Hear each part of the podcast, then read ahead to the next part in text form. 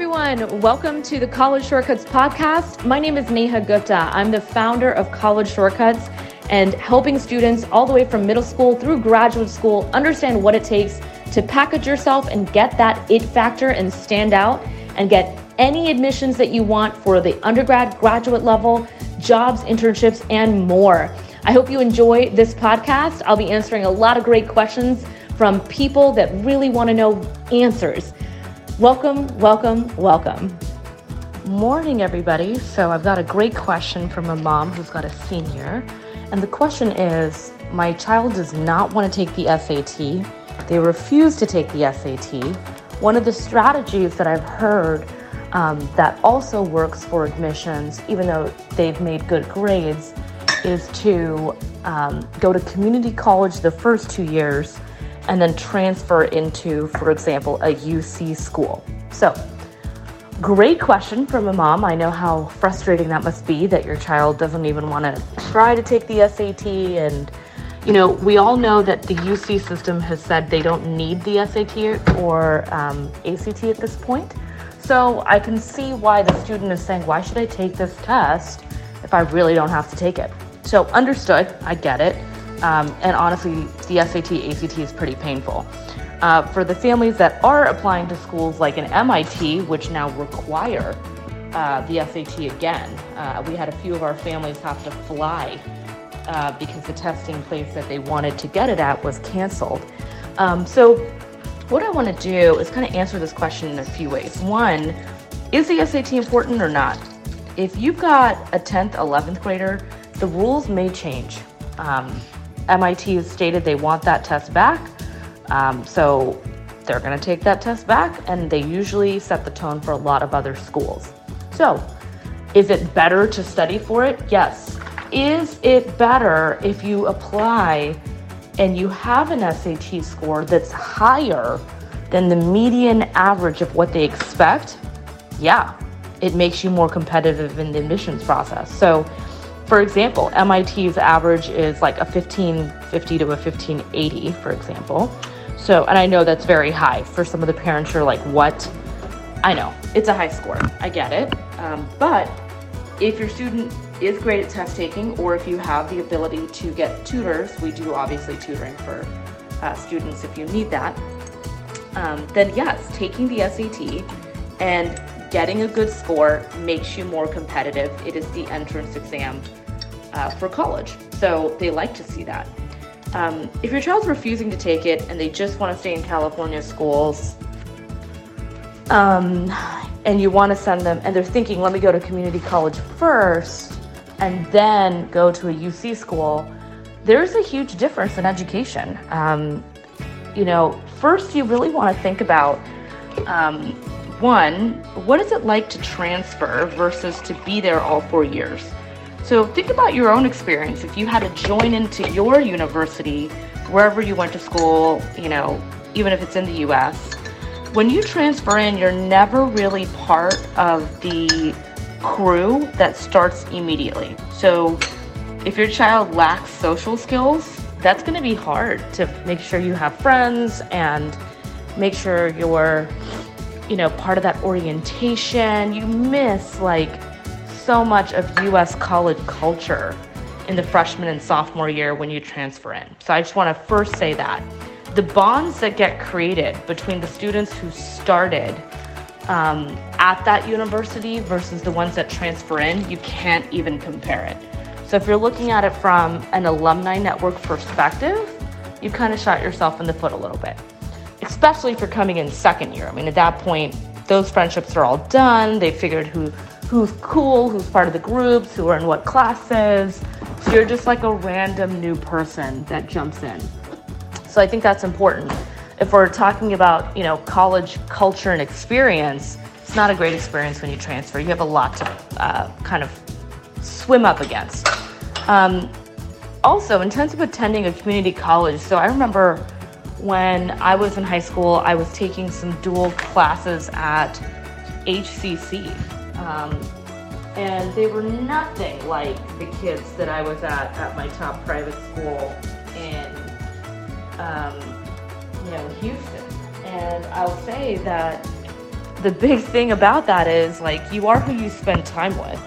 So if you're taking a child and putting them into a community school and then sticking them into a top university, that's a pretty big culture shock uh, to go from one to the next, right? Like that's not easy. So from my perspective, like if I if I were to have a child and we were doing the college admissions process, obviously I have a lot of ways that I would help them to get in and make sure they're in a good spot and all that. But um, when push comes to shove, I would never send my kid to a community college first and then go to the next Um, that that would just not be a route that I personally take. Um, but it it boils down to just the fact that transferring, while yes, you can have a higher chance of getting in, why not just do it right the first time? It's kind of how I look at it. So hope that helps in terms of uh, a response on you know SAT taking it versus not taking it, how to get a barometer for it. And I want to be very clear SAT prep happens end of 10th grade through 11th grade and should be done by June of 11th grade max. I was talking to a mom yesterday who was like, Yeah, isn't that something you do senior year? And I was like, Absolutely not. No. For all the families that just took it this Saturday that were seniors, like, that was it. That's your last hurrah. And you shouldn't have waited that long. Like, most students have the math and English skills in 11th grade to take it. Um, and it's something you can practice outside of school. Like you don't need to have um, to have waited that long. So if you do need tutoring, you know I'm always here. Uh, we've got a few spots left for tutoring. Um, my sister company, where we used to start off as a tutoring company, uh, is where we do a lot of our tutoring for students. It's all done online, um, and it's great we see at least a 200 point increase in most of our students um, just because uh, of how great we are at it. Um, so I hope that answers the question on SAT. Some great news from a mom in this group. I'm super pumped. Her child is now going to be part of my group monthly mentorship program. I am so excited. This kid is super cool. And they signed up to do um, one of our application packages. So I can't wait to package this student.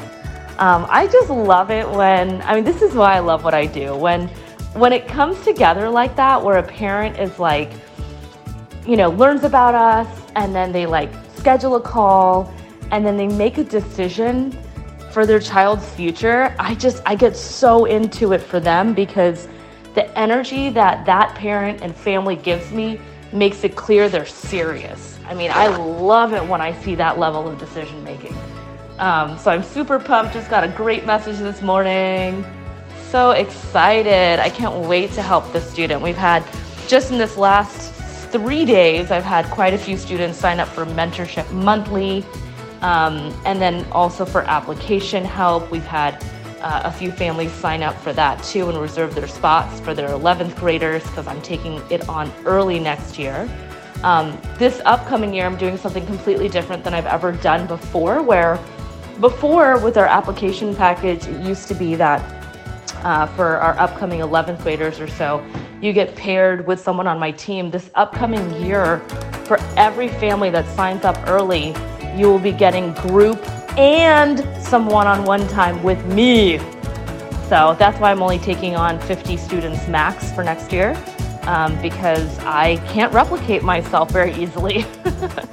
and uh, not everyone has my unlimited energy and, and, insanely nerdy passion about college admissions. So um, I'm super excited about next year because I'm going to be pouring so much into that class.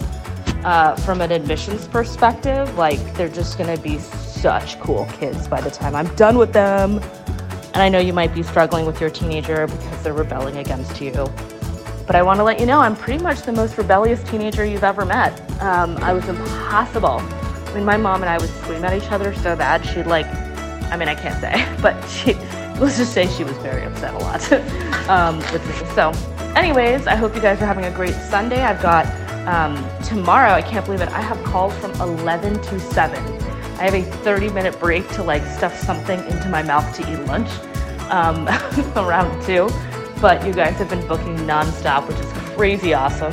Um, but I'm super excited about tomorrow. Tonight I have calls from uh, 2:30 to 6, Um, and then I've got my VIP client um, who has booked interview prep with me because they want to get into the number one uh, high school. Um, so I'm super pumped about that too. Anyways, hope you guys are having a great Sunday.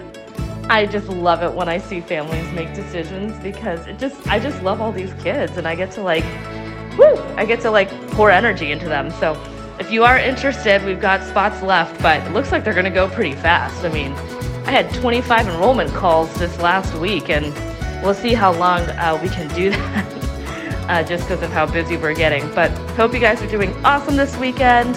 I don't take long weekends, I work pretty much seven days a week. So if you are taking a break, make sure to say something amazing to your teenager. Share one thing you love about them, um, even if you're frustrated with them, because you never know how long you have with them. So have an awesome day. Bye, everyone.